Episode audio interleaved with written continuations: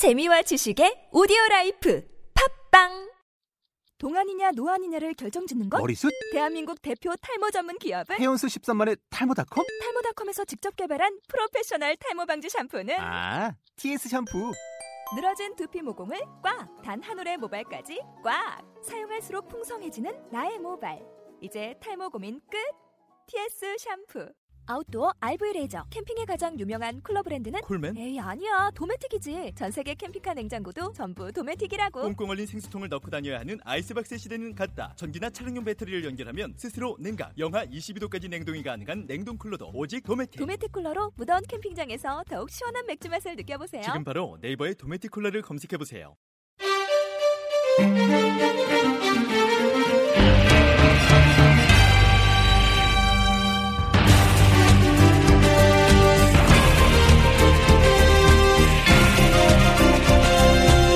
데일리 풋볼 리스트 대한민국 축구대표팀이 미국과 브라질 전지훈련을 마치고 귀국했습니다. 전지훈련과 세 차례 평가전을 결산해 봅니다. 간밤 유럽에서는 대한민국 선수들 그리고 어, 많은 스타 선수들의 경기가 있었는데요. 유럽 축구 리뷰해 보겠습니다. 2014년 2월 3일자 데일리 풋볼 리스트 178회 지금 시작합니다.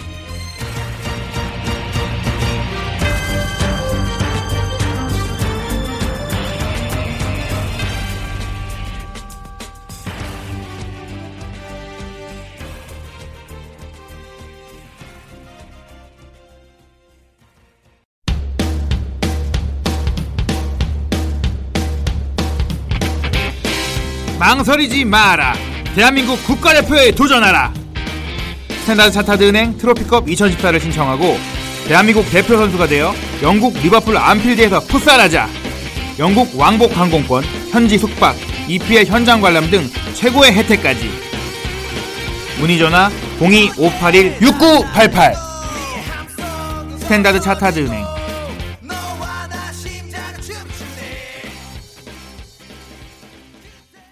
안녕하십니까. 어, 2월 3일 178회 데일리 풋볼리스트 진행을 맡은 성욱입니다. 안녕하세요 윤진만입니다. 정다입니다. 네, 어, 설 연휴 굉장히 길었던 것처럼 느껴졌습니다. 저한테는 이번에 나름 좀 일이 많아서 어, 두 분은 어땠습니까? 네, 저는 그 아까 전에 그 대표님께서 여쭤볼 네. 때는 처갓집에 다녀왔냐 네. 이렇게 여쭤보셨잖아요. 네, 저희가 엔진 하나 다시 하고 있어요. 네. 근데 처갓집까지는 아니고 아직은 네. 결혼 안 했으니까. 근데 여자친구 집에 다녀왔어요. 아, 그렇군요. 예, 근데 처음으로 무릎 꿇고 얘기를 좀 들었는데 네. 아버님이 이제 여러 인생을 책임져야 될 입장이니까 아. 술을 줄이라고 그렇게 조언을 해주셨습니다. 술 많이 안 먹잖아요, 원래. 술 먹으면 근데 다음날 좀 아. 타격이 있어서 근데 그게 아버님도 아시나 봐요. 주사가 있는 편인가요? 주사는 없습니다. 근데 좀 늦게 들어가는 편이고요. 네. 네. 엔진 하기 전에는 안 갔었다 그러지 않았나요? 근데 네. 네. 좀 어. 순간 머릿속에서 많은 걸 생각하신 것 같은데. 처갓집은 아닌데 이걸 뭐라고 해야 될지 아, 그래서 예. 그냥 안 갔다고 했습니다. 아무튼 아직 미혼인 우리 윤진만 기자 예. 뭐 언제 장가를 갈지 모르겠습니다만 장가 가면 또 명절이 다른 느낌으로 다가옵니다. 예. 가족이 두 배가 되기 때문에 어, 자 아무튼 뭐 즐거운 시간이었길 바라고 우리 어, 정다호 기자는 어떻게 보냈나요? 네, 저는 저희 외할머니 댁에 계신 천안에 네. 하루 정도 다녀와서 호두 과자. 네, 천 네. 호두 과자 사왔고 이 조카들의 재롱을 보면서 즐거운 시간을 보냈습니다. 어 그렇군요. 이 폴리트에서 막내인데 거기 가니까 또 재롱을 보는 입장이군요. 음. 그렇죠. 어, 낯섭니다. 네, 물론 재롱을 떠는 스타일은 아니고요.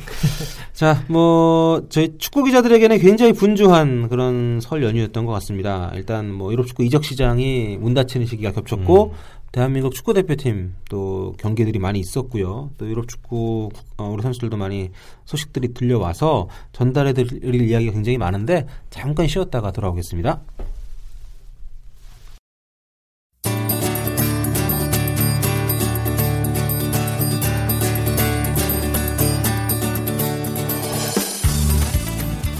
Hi 지원. Hi, You from Korea? I'm I no I'm from Seoul. You where? 어, 어 경기도 서울 그 위성 위성 city 위성 city. 경기도 코리아. 아 Korea no no no North 어, South? South South South? 안 South 안 사우스 헐. 여러분도 혹시 이런 대화를 하고 계신가요? 자신감은 넘치지만 올바른 영어가 아니겠죠.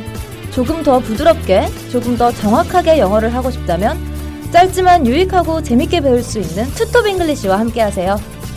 투톱 잉글리시는 YBM 스타 강사 칼토익 최선호 선생님과 축구 해설위원 이주원이 함께합니다. 팟캐스트, 팟빵 앱, 그리고 네이버 스포츠 라디오를 통해 들을 수 있습니다. Let's learn English. Let's enjoy football together.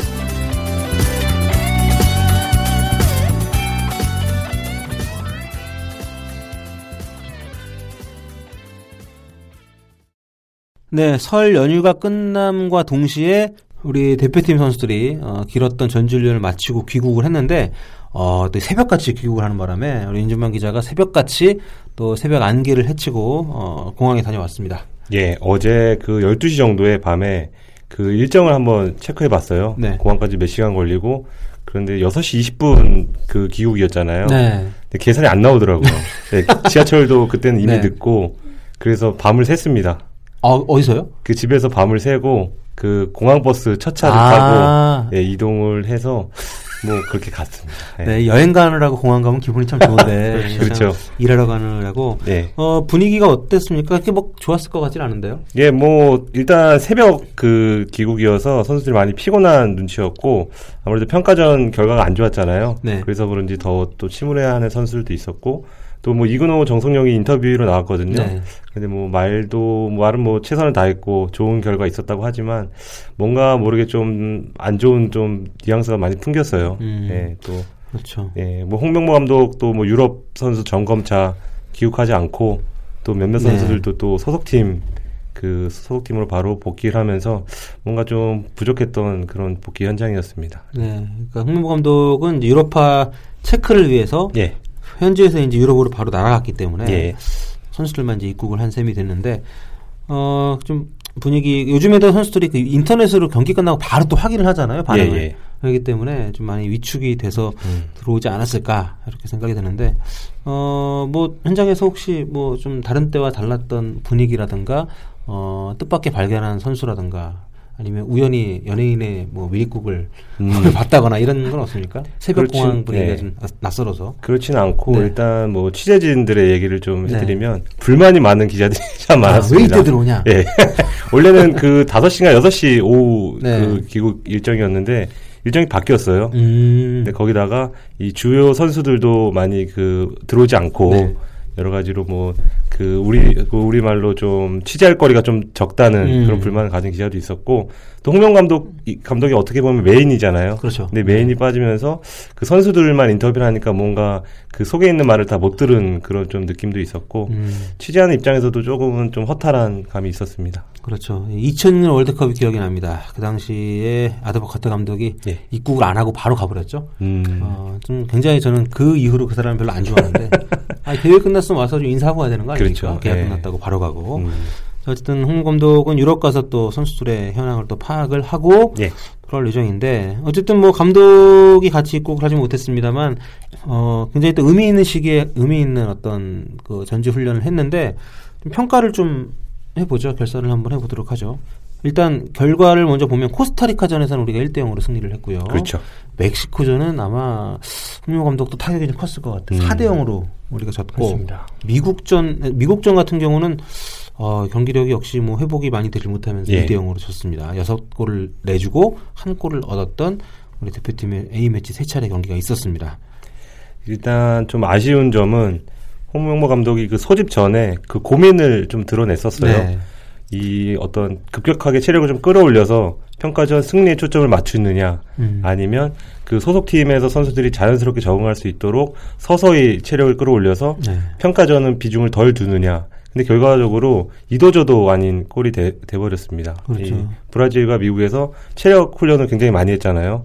선수들이 체력적으로 굉장히 힘들어했고 거기다 또 경기도 또 이겨야 되는 부담도 더해지면서 그 심적으로 뭐 육체적으로 많이 힘들었던 그런 평가전이었죠. 이번 경기 중에 마지막 미국전 같은 경우는 정말 몸이 무거워서 예, 선수들이 맞습니다. 잘못 뛰는 게 눈에 보였어요. 예, 네, 말씀하신 대로 일단은 경기만 보면 대단히 좋지 않았다고 보는 게 맞는 것 같고요. 사실 이번 전지훈련의 가장 뭐라고 해야 될까요? 가장 그 안 좋은 결과로 따지면은 이 국내파로는 안 된다. 음. 유럽파가 있어야 된다. 낙인을 찍고 왔어요. 그렇습니다. 네. 그런 것들이 지금 마치 대세인 것처럼 네. 많은 사람들이 그렇게 의견을 제시하고 있는데 사실 그게 가장 안 좋은 결과물이 아닌가 생각을 합니다. 네. 어, 과거에 그 조광래 감독 최가영 감독 거치는 과정에서 그 해외파와 국내파 간의 어떤 뭐 알력이라고 하면 좀 그렇고 뭔가 좀 미묘한 갈등 관계가 있는 것이 이제 노출이 됐었는데 예, 예. 이런 모습은 좋지가 않은 것 같고 어쨌든 간에 전지훈련의 성과가 우리가 A매치 세 경기 잘하려고 한 건 아니잖아요. 그렇죠. 음. 월드컵을 잘하기 위해서 준비 과정으로 갔기 때문에 유럽파들이 빠진 이번 그 전지훈련에서의 또 하나의 목표는 어떻게 보자면 그 좀 대체 멤버 혹은 1군과 2군의 간, 극을 줄이는 음. 이런 어떤 선수들의 발굴이나 또 자신감 또 상승 뭐 이런 것들이 좀 필요하지 않나 싶은데 이 부분에 대해서는 거의 뭐 성과가 어- 성과를 얻지 못했다 예. 이런 지적들이 있습니다. 예, 뭐 브라질에서는 그 훈련을 하면서 생각보다 괜찮았던 선수가 있다고 이렇게 네. 언급 연거푸 얘기를 했었는데 누구야 그 선수가 결국? 그 선수는 뭐 드러나지는 않았어요. 네. 근데 그 평가전을 치르면서 그 감독 도뭐 속으로는 많이 실망을 했겠죠. 네. 선수들 전체적으로 다 경기력이 좋지 못했고 자기 그 아무래도 그 지더라도 뭐 한 골 차 이렇게 진 게 아니고 멕시코전 같은 경우 4대 0으로 졌으니까 좀 많이 힘들었던 그런 감독이었을 것 같아요. 예. 네. 그리고 좀 약간 이 K리그 선수들을 위한 약간 변명 그런 걸 좀 하자면 사실 선수들이 좀 급하게 브라질에 갔고 굉장히 체력 훈련에 집중을 하는 상황이었어요. 그렇죠. 이제 시즌 끝나고 계속 쉬다가 이제 그렇죠, 바로 간 그렇죠. 거기 때문에. 네. 약 일주일 정도 대부분 선수 일주일 정도 몸을 좀 풀다가 간 걸로 알고 있는데 사실 그런 상황이었기 때문에 정상적인 컨디션은 분명 아니었고요. 네. 또 선수들이 발을 맞춰본 적도 거의 없는 선수들이었고요. 네. 그렇기 때문에 뭐 많은 팬들이 기대하셨던 그런 경기력이 나오지 않았던 것 같은데 좀 그런 것들을 보면서 K리그 혹은 K리그 선수들을 이렇게 비판하는 것보다는 그냥 좀 앞으로를 좀 더 기대하는 그런 것들이 있었으면 좋겠습니다. 어, 어쨌든 이번에 새로운 선수가 발굴이 되고 좀 많이 테스트가 될 걸 기대를 했었는데, 어, 개인적으로는 그런 부분에서 좀 미진하지 않았나. 네. 그래서 홍명보 감독이 그 A매치 연달아 치르는 것에 대한 부담감을 너무 좀 드러낸 것이 아닌가. 음. 이를테면 그 과거에 히딩크 감독이 그랬던 것처럼 아니 지더라도 내가 이 경기 목표는 이기는 게 아니니까 내가 달성하고 싶은 걸 달성하겠다. 예. 이런 좀 뭐랄까요 깡 어른한테 깡이라고 좀 뭔가 그런 용기 네. 아, 과감한 면이 있어야 되는데 그게 좀 없었던 것 같고 이와 관련해서 또 과연 그렇다면 월드컵 해에 겨울 전지 훈련의 어떤 효용 가치가 얼마가 얼마나 되느냐 이런 논란이 또 나오지 않았습니까? 어떻게 생각하십니까? 뭐 필요 그러니까 성과가 좀 많이 있었다, 뭐 유용했다 이렇게 보십니까? 예, 뭐 소득 측면도 분명히 있는 것 같아요. 네. 오늘 그 선수들 얘기를 들어봐도 그 월드컵 어떤 그 환경을 미리 경험해 봤다는 네. 거는 리스크를 줄일 수 있는 측면에서는 굉장히 좋은 그 선택이었던 것 같고, 근데 그 10억 정도가 비용이 들었다고 하는데 그 정도의 가치는 없는 것 같습니다. 음. 네. 예, 저는 조금 조금 더 무용론에 가깝다고 예. 생각합니다. 근데 선수들 어떻게 생각하세요? 그러니까 가서 뭐 경험해보고 뭐 시간대 경험 이 얘기를, 얘기를 하는데 예, 어 2002년 월드컵 때 이를테면 다른 나라들이 한국, 일본 와서 전주를 안 했잖아요. 그렇죠. 근데 이게 그렇게 그러니까 모르겠어요. 그러니까 물론 가서 경험을 해본다는 게 나쁘진 않지만 어차피 6개월 뒤에 다시 가서 예. 시차 적응을 해야 되는 건데 그렇죠.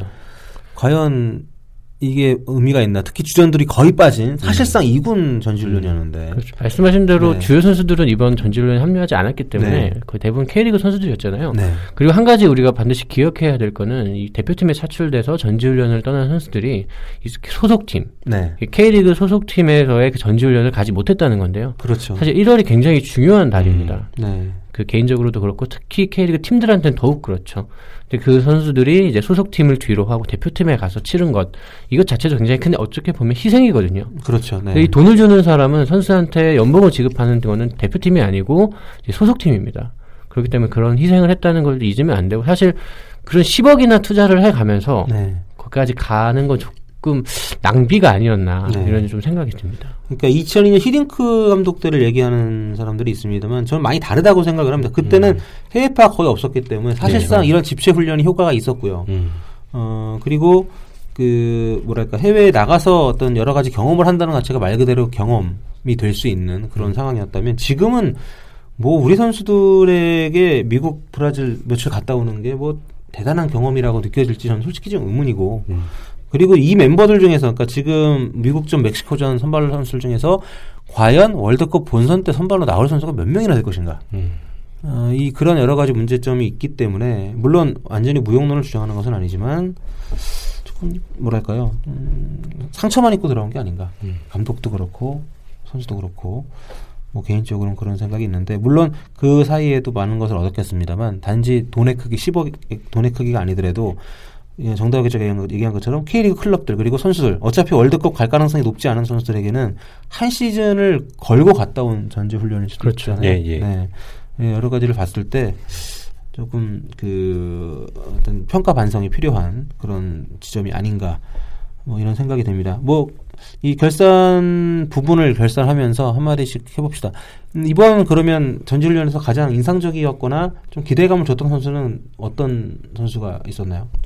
저는 김승규 선수를 꼽고 싶습니다. 네. 김승규 선수가 많이 배웠을 것 같아요. 네. 예, 그 전까지는 좀 기고만장한 부분도 있었을 것 같아요. 2010 월드컵 앞두고 정성용이 그 네. 대선배 이훈재를 제쳤을 때만큼의 어떤 그 퍼포먼스도 많이 보여줬고, 근데 멕시코를 상대로 그렇게 많은 골을 허용하고 그렇죠. 실수도 하면서 네. 정말 큰 교훈을 얻었을 거라 생각이 합니다. 어, 정다우 기자는 어떤 특별하게 언급할 선수가 누가 있을까요? 저는 아무래도 이 김신욱 선수를 꼽고 싶은데 네. 아무래도 이 전지훈련 하는 기간 내내 박주영 선수가 화제가 많이 됐었잖아요. 그렇죠. 개인적으로 분명히 그런 사실을 알고 있을 거고 물론 그 선수가 표면적으로 내가 박주영 선수와 경쟁을 한다 이렇게 얘기하진 않지만 분명 생각을 하고 있을 거란 말이에요. 그래서 분명 이번 전지훈련을 통해서 보여준 장점도 분명 극명했고 하지만 또 자신의 능력을 제대로 보여주지 못한 점도 분명 있을 것 같아요. 그래서 그 선수가 아마 이번 전지훈련을 통해서 좀 마음을 한번 다잡지 않았을까 이렇게 네. 생각을 합니다. 어, 두 분이 꼽아주신 선수들이 이제 맨 앞과 맨 뒤에 있는 선수들인데, 네. 자, 이 선수들의 어떤 깨달음이 앞으로 대표팀이 어떤 앞으로 나가는데 큰 도움이 될 것이라 어, 믿고 싶습니다. 자, 그리고 이제 어 다시 다른 소식으로 한번 넘어가 보도록 하겠습니다. 일단 박주영 선수 언급이 살짝 나왔으니까요. 이번 유럽 이적 시장이 이제 2월일날 마감이 됐는데 그 한국 선수들의 이적이 제법 있었습니다. 그렇습니다. 일단 네. 구자철 선수가 가장 먼저 예, 볼프스부르크를 떠나서 마인츠로 이적을 했고요. 뭐 지동원 선수도 이제 아우크스부르크 행을 확정 지었었죠. 네. 그리고 역시나 이 박주영 선수는 언제나 극적으로 네. 항상 이 데드라인에 걸쳐서 이적을 하죠. 네. 그래서 이 이적 시장 납치기 약 두세 시간 정도 전에 발표가 났어요. 이제 와포드로 임대 이적을 했습니다. 네. 어, 그리고 뭐, 이제 월요일 새벽이었죠? 예. 와포드에서 후반전 추가 시간에 잠깐, 어. 깜짝 복귀전을 치렀습니다. 어, 일단, 그 지금 언급한 선수들 재밌는 것이 그 지동원, 구자철 모두가 지난 2013, 2013년에 대표팀에서 조금 어 뭐랄까요 기대했던 만큼의 퍼포먼스 못 냈었는데 이적을 했고 이적하자마자 또 골을 또 넣으면서 굉장히 또 어떤 상승세를 타고 있다는 것이 지난 설 연휴 동안에 아주 반가운 소식이 아니었나 생각이 됩니다. 또 구자철 선수 같은 경우에는 그 상대 팀이 어디였죠?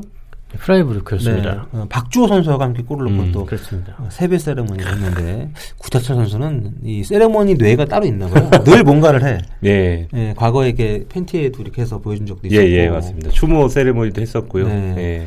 굉장히 좀 그 역시 영리한 선수답게. 음. 자, 아무튼 뭐 그 유럽 축구 간밤 주요 소식들 정리를 해 보겠습니다. 저희가 먼저 이제 주요한 한국 선수들, 이적 선수들에 대한 얘기를 좀 해봤는데 어, 언급한 선수들 외에 한국 선수들 소식을 한번 정리를 해볼까요? 네, 일단 손흥민 선수가 리그 10경기 연속 선발 출전을 했고요. 네. 뭐약 75분 동안 슈팅 4개를 날리면서 공격을 주도했지만 득점을 올리지 못했고요.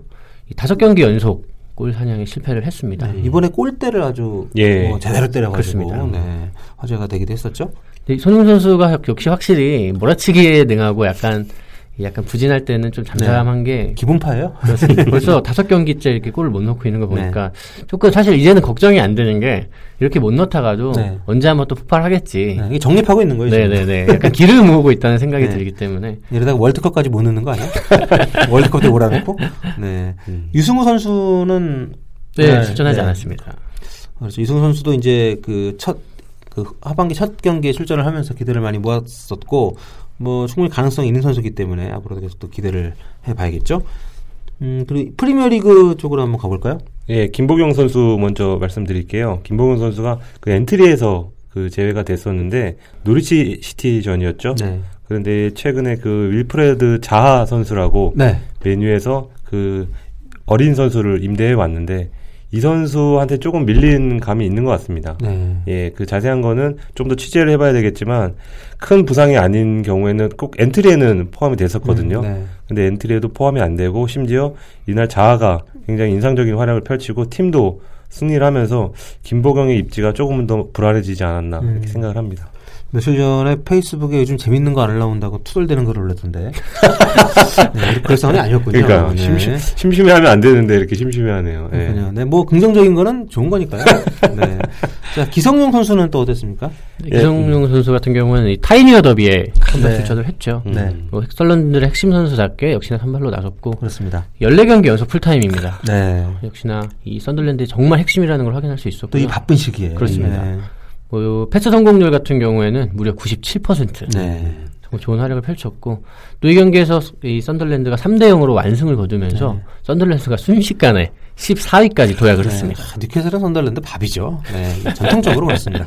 네, 농담이고요. 네. 근데 이 기성용 선수가 미드필드 쪽에서 뭐 공격 역할, 뭐 수비 역할, 음. 뭐 두루두루 좀 맡고 있는데, 어, 이 포옛 감독은 신뢰를 일단 하고 있는데 어떤 그 기성용의 정체성을 어떻게 보고 있다고 생각하십니까? 네, 아무래도 기성용 네. 선수 같은 경우 이날 같은 경우에는 좀 포지션을 정확하게 보자면 이선에서 주로 활약을 네. 했어요. 이선에서 중앙 혹은 측면으로 오가면서 공격을 많이 이끌었죠. 그렇기 때문에 약간 그 사실 빛은 안 났죠. 공격 네. 포인트를 기록하지 못했기 때문에 근데 정말 윤활유 같은 역할을 해줬습니다. 정확한 패스 또 간결한 드리블 이런 것들을 통해서 네. 동료들에게 연결해주는 그러니까 득점 장면 그 전에 전의 장면 정도에서 굉장히 빛이 나는 네. 그런 모습이었고요. 어쨌든 간에 아무래도 이번 겨울 이적 시장을 통해서 그 브리드커 선수, 수비형 미드필더가 영입을, 영입이 됐습니다. 네. 그래서 그, 그 선수가 아무래도 수비적으로 굉장히 많은 역할을 하기 때문에 이날도 선발 출전을 했고요. 그래서 기종준 선수는 좀 수비 부담을 던 상태에서 좀 공격에 집중했던 것 같습니다. 어, 일단 대표팀에서 이러다가는 공격형 미드필더로 나오는 거 아니냐, 뭐 이런 얘기까지 나오고 있는 상황인데, 음. 어쨌든 뭐 박지성 이후에 가장 뭐 돋보이는 활약을 펼치고 있는 프리미어리거라는 얘기를 네. 좀 듣고 있고, 어, 또 어쨌든 포옛 감독이랑 좀 궁합이 잘 맞는 것 같아서 굉장히 좀 팬들의 많은 또 기대를 계속 받고 있는 그런 상황이 되겠습니다. 박지성 선수도 어, 출전을 했습니다. 뭐 예, 풀타임 활약을 했어요. 예, 박지성 선수가 그 다섯 경기 연속 선발을 출전을 했고 또 이날은 풀타임 뛰었는데요. 팀은 아쉽게도 그 체와이 발베이크한테 네. 그 패배를 했습니다. 그렇습니다. 이 뭐 발베이크 같은 경우엔 성적은 굉장히 안 좋은데 이 팀이 보니까 기록 재밌는 게 상위 네 팀 상대로 무패예요. 음. 뭐 아약스 원정 가서 비기고 2승 2무. 예. 근데 에인트본까지 잡아가지고 어 굉장히 좀 어떤 파란을 일으켰는데 아무튼 박지성 선수가 이날 어 1월 들어서 계속 지금 중앙 미드필더로 뛰고 있는데 예. 어쨌든 팀의 패배를 막지 못했던 또 아쉬운 경기가 있었습니다. 한국 선수들 얘기는 뭐 이 정도로 정리를 하고 네. 또 한국 선수들이 뛰지 않지만 또 유럽의 어떤 거인들 간의 대결들이 많이 있었는데요. 음. 어, 호날두 선수가 퇴장을 당했다고요? 예, 호날두 선수가 생애 여덟 번째로 퇴장을 아, 당했습니다. 그렇게 많군요. 예. 아, 근데 네. 뭐 시즌이 벌써 8시즌을 넘게 프로에 뛰고 있으니까 그몇 시즌 한 네. 번씩은 퇴장 당한 꼴인데 그 아틀레, 아틀레틱 빌바오전이었어요. 네. 예. 크게 뭐 퇴장 당할 상황은 아니었습니다. 그 상대 진영에서 뭐 드리블하는 과정에서 상대 선수의 손에 맞았다고 항의를 하는 과정이었어요. 아, 네. 예, 근데 그 상대 선수 구루페기 선수가 서로 그 신경전을 벌이다가 구- 그 호날두 선수가 밀칩니다. 음. 밀치고 다른 선수와 또 신경전을 벌이다가 또 한번 그 밀치면서 약간 얼굴을 가격하는 그런 행동을 해요. 약간 꿀밤을 때린 것 같은 예. 네, 약간 그런 모습이더라고요. 그렇죠. 그리고 네. 주심이 달려와서 일발 퇴장을 날립니다. 어, 예. 그렇군요. 자, 뭐 호날두 선수 입장에서는 굉장히 좀 억울할 것 같은데 팀에서도 좀 음, 부당하다 뭐 이렇게 음. 항의를 할 걸로 알려졌는데 예. 어쨌든 레알 마드리드 입장에서는 좀 타격이 있는 음. 그런 어떤 해프닝이었고 음. 경기도 승리를 못했더라고요. 예, 그 1대1 상황에서 퇴장을 당해서요. 네. 후반전 한 20분 남은, 남은 상황에서 골을 넣을 수도 있는 그런 분위기였어요. 네. 그 퇴장을 당하면서 1대1로 비겼고, 근데 이날 이겼다면 그 바르셀로나를 끌어내리고 2위를 차지할 수 있었던 그런 상황이었는데, 아쉽게도 그 이런 결과로 3위에 머물렀습니다. 네, 대표 꾸준히 안 들으셨던 분들은 어, 바르셀로나를 내리고 2위가 돼? 이러실 것 같아요. 네. 지금 라리가 1위가 아틀레티코 마드리드죠. 마드리드죠? 그렇죠. 예, 네. 18년 만에 선두에 등극을 했죠. 그렇습니다. 기록을 보면 대단합니다. 22, 22전 18승 3무 1패고 리그 최소 실점이에요. 14실점. 네, 예. 쿠르트아 골키퍼 어떤 선방. 아무튼 라리가도 굉장히 재미있게 전개가 되고 있습니다. 어, 또, 그, 다른 리그 소식도 잠깐 좀 살펴보면, 라리가에서는 이 로마하고 파르마 경기가 우천 때문에 중간에 취소가 돼서 네. 재경기가 잡혔다고 하는데, 김정남 PD가 또 부업으로 해설을 하잖아요. 예. 어, 해설을 부업으로 해요. 음. 네, 대단한 PD입니다. 네, 그런데 이 경기 중에 취소가 돼가지고 음. 어, 그 일은 했는데 어, 수입은 없는 음. 그런 밤이었다고 하네요. 근데 한 10분 정도 그 진행된 다음에 취소했잖아요. 네. 그러면은 그 어떤 그 비용을 10분 어치만 좀 받아야 되는 건지. 그러니까 차비라도 줘야 되는 거 아닌가 차비라도. 싶은데. 네. 또 어, 방송사마다 규정이 있는데요. 어, 뭐 차비 정도 나올 것 같습니다. 어, 좋은 회사네. 네, 좀 좋은 회사입니다. 네. 어, 풋볼리스트 다음으로 좋은 회사예요. 자, 어, 이렇게 해서 아무튼 지금 이탈리아 리그도 보면 아까 뭐 아틀레티코 마드리드 얘기했습니다만 이탈리아는 유벤투스가 거의 뭐 독주 체제로 가고 있고요. 음. 어, 그 뒤에 또 AS 로마, 나폴리, 피오렌티나 이런, 팀들이 좋은 또 어, 성적을 내면서 굉장히 또 치열한 또 리그 흐름이 이어지고 있습니다. 예, 뭐 또 네. 분데스리가 잠깐 또 설명해 드리면 바이에른 뮌헨은 그 패배를 진짜 모르는 팀입니다. 네. 예, 프랑크푸르트를 또 5대 0으로 대파를 하면서 17승 2무로 네. 지금 2위 레버쿠젠과 승점 13점 차이로 선두를 달리고 있습니다. 이, 이 정도면 2위가 아니죠, 이 정도면. 네. 어, 다른 리그입니다. 예. 네, 그렇게 봐야죠. 음. 지금 바이에른 미넨 기록을 보니까요. 19전 17승 2무인데 실점이 9점, 단자리, 단자리. 어, 이 대단합니다. 어, 바이에른 미넨을 제외하고 골을 가장 많이 넣은 팀이 도르트문트 42골인데 바이에른 뮌헨은 골 득실이 42이에요. 그렇죠. 네, 아주 어마어마한 그런 성적을 내고 있습니다. 별로 이렇게 되면은 재미가 없어요. 그렇죠. 리그를 보는 재미가 별로 없고 네. 사실 분데스리가에 한국 선수들이 많아서 네. 많은 분들이 최근에 또 분데스리가 지켜보시는데 이 선두 경쟁만큼은 이 유럽 4대 리그 혹은 5대 리그 중에 가장 재미없는 음. 리그가 아닌가 싶습니다. 그렇습니다. 뭐 참고로 말씀드리면 한국 선수가 속해 있는 팀 레버쿠젠이 2위고요. 어, 구자철 박주호의 마인츠가 7위고 지동원의 아우크스부르크는 이제 9위. 어, 그래도 아우크스부르크가 성적이 좋네요. 예. 네, 뭐 한- 맨날 하위권인 줄 알았는데 어, 어느 정도 많이 치고 올라와서 지금 또 중위권에서 경합을 펼치고 있습니다. 어, 네, 뭐 설 연휴 저희가 좀 길었고 이런저런 소식을 좀 압축해서 전해드리려고 했는데 뭐 잘 전달이 됐는지 모르겠습니다. 혹시 뭐 빼먹은 소식 있습니까? 음, 네, 뭐, 아, 이 아틀레티코 얘기를 좀 하자면요. 네. 그, 저 주말에 이 스페인의 거장인 아라고네스 감독이 타계를 했습니다. 네. 그래서 이 아틀레티코가 이 경기 소시에드와의 경기를 앞두고 이 그 그 아라고네스 감독을 네. 추모하는 행사를 했었어요. 네. 아무래도 아라고네, 아라고네스 감독이 아틀레티코 마드리드에서 현역 시절에 그렇죠. 선수로 네. 뛰었고 또 감독으로도 몇 차례 이렇게 뛰었죠. 레전드죠. 예. 네. 그렇기 때문에 그걸 하면서 그 시메오네 감독이 이렇게 울부 이렇게 울더라고요. 음. 그게 눈물 눈물이 이렇게 흐르는 모습이 굉장히 인상적이었는데 그 경기에서 이렇게 4대 0 이기는 걸 보고 뭔가 감동적이었습니다. 음, 이 아라고네스 감독이 사실 그 스페인 축구의 어떤 뭐랄까요 그 한계를 넘게 해준 예. 감독이라고 저는 개인적으로 생각을 하는데 음. 스페인이 늘 뭐 강호였지만 늘 이 큰 대회에서는 매번 뭐 16강, 뭐 조별리그 타락 뭐 이런 성과를 냈었습니다. 예, 예. 근데 이제 2008년도 유럽 선수권 때 이제 감독을 맡아서 어, 드디어 스페인을 정상에 올렸던 그 뒤로 스페인 전성 시대가 또 시작이 됐고요. 레알 마드리드와 이 바르셀로나 선수들을 하나로 묶어서 어떻게 본다면 또 성과를 냈기 때문에 어, 많은 사람들에게는 아주 인상 깊은 그런 지도자였는데 또 이렇게 유명을 달리하셔서 많은 축구인들이 또 이렇게 또 이 슬퍼했던 그런 한 주간이었습니다. 네, 어, 여기까지 저희 소식 다 전달이 됐나요? 예, 뭐한 뭐- 가지만 더 네. 말씀드릴게요. 예, 그 4일 새벽이죠. 네. 예, 5시에 맨체스터 시티와 첼시의 경기가 열립니다. 네. 예, 출근 전에 볼 수 있는 시간대니까요. 그 이런 빅매치는 놓쳐서는 안 됩니다. 네, 화요일 새벽에 하는 거죠. 예, 맞습니다. 네. 어, 정다우 기자가 비웃는데요. 출근 전에 보려니까. 너나봐 이런 표정이었습니다. 예. 네, 아무튼 뭐 정말 빅매치고 맨시티가 요즘에 또 어, 그 득점력이 어마어마하지 않습니까? 예. 네, 가지로. 맨시티가 네. 지금 최근 전체 20경기에서 지지 않고 있어요. 네. 18승 2 무인데 음, 정말 대단한 성적. 사실 유럽에서 맨시티만큼 많은 골을 넣는 클럽이 없고요. 그렇죠. 그렇습니다. 가장 뛰어난 공격력을 갖고 있기 때문에 사실 이 경기의 관점은 첼시가 이 맨시티를 상대로 얼만큼의 그 실점을 막을 수 있을 것인가. 네. 그 점에 좀 주목을 해야 될것 제가 같습니다. 농담 삼아서 무리뉴 감독이 그 웨스트햄전 끝나고 뭐 19세기 축구를 했다 네. 이렇게 원색전을 비난을 했잖아요. 그래서 뭐 축구인들은 그 첼시가 맨시티 상대로 19세기 축구를 해야지 그 버스를 멈춰 세울 수 있을 것이다. 이렇게 또 얘기를 하더라고요. 네, 누가 그러더라고요. 무리뉴가 역사를 모른다고. 19세기에 첼시도 없었다고.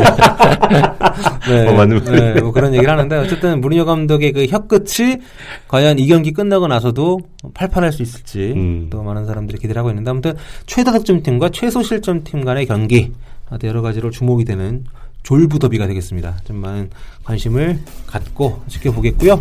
그러면 내일은 이제 이 소식까지 가지고 예. 어, 또 와서 어, 많은 얘기들을 또 들려드리도록 하겠습니다. 아, 이 데풋 오랜만에 진행하니까 어렵네요. 어, 이 정신이 없네. 네. 자, 아무튼 오늘 그 윤준만 기자, 정다워 기자 모두 수고하셨고요. 저희 데일리 풋볼리스트는 화요일에 다시 돌아오도록 하겠습니다. 지금까지 진행의 서영욱, 윤진만 정도였습니다. 네, 연출의 김정남이었습니다. 여러분, 안녕히 계세요.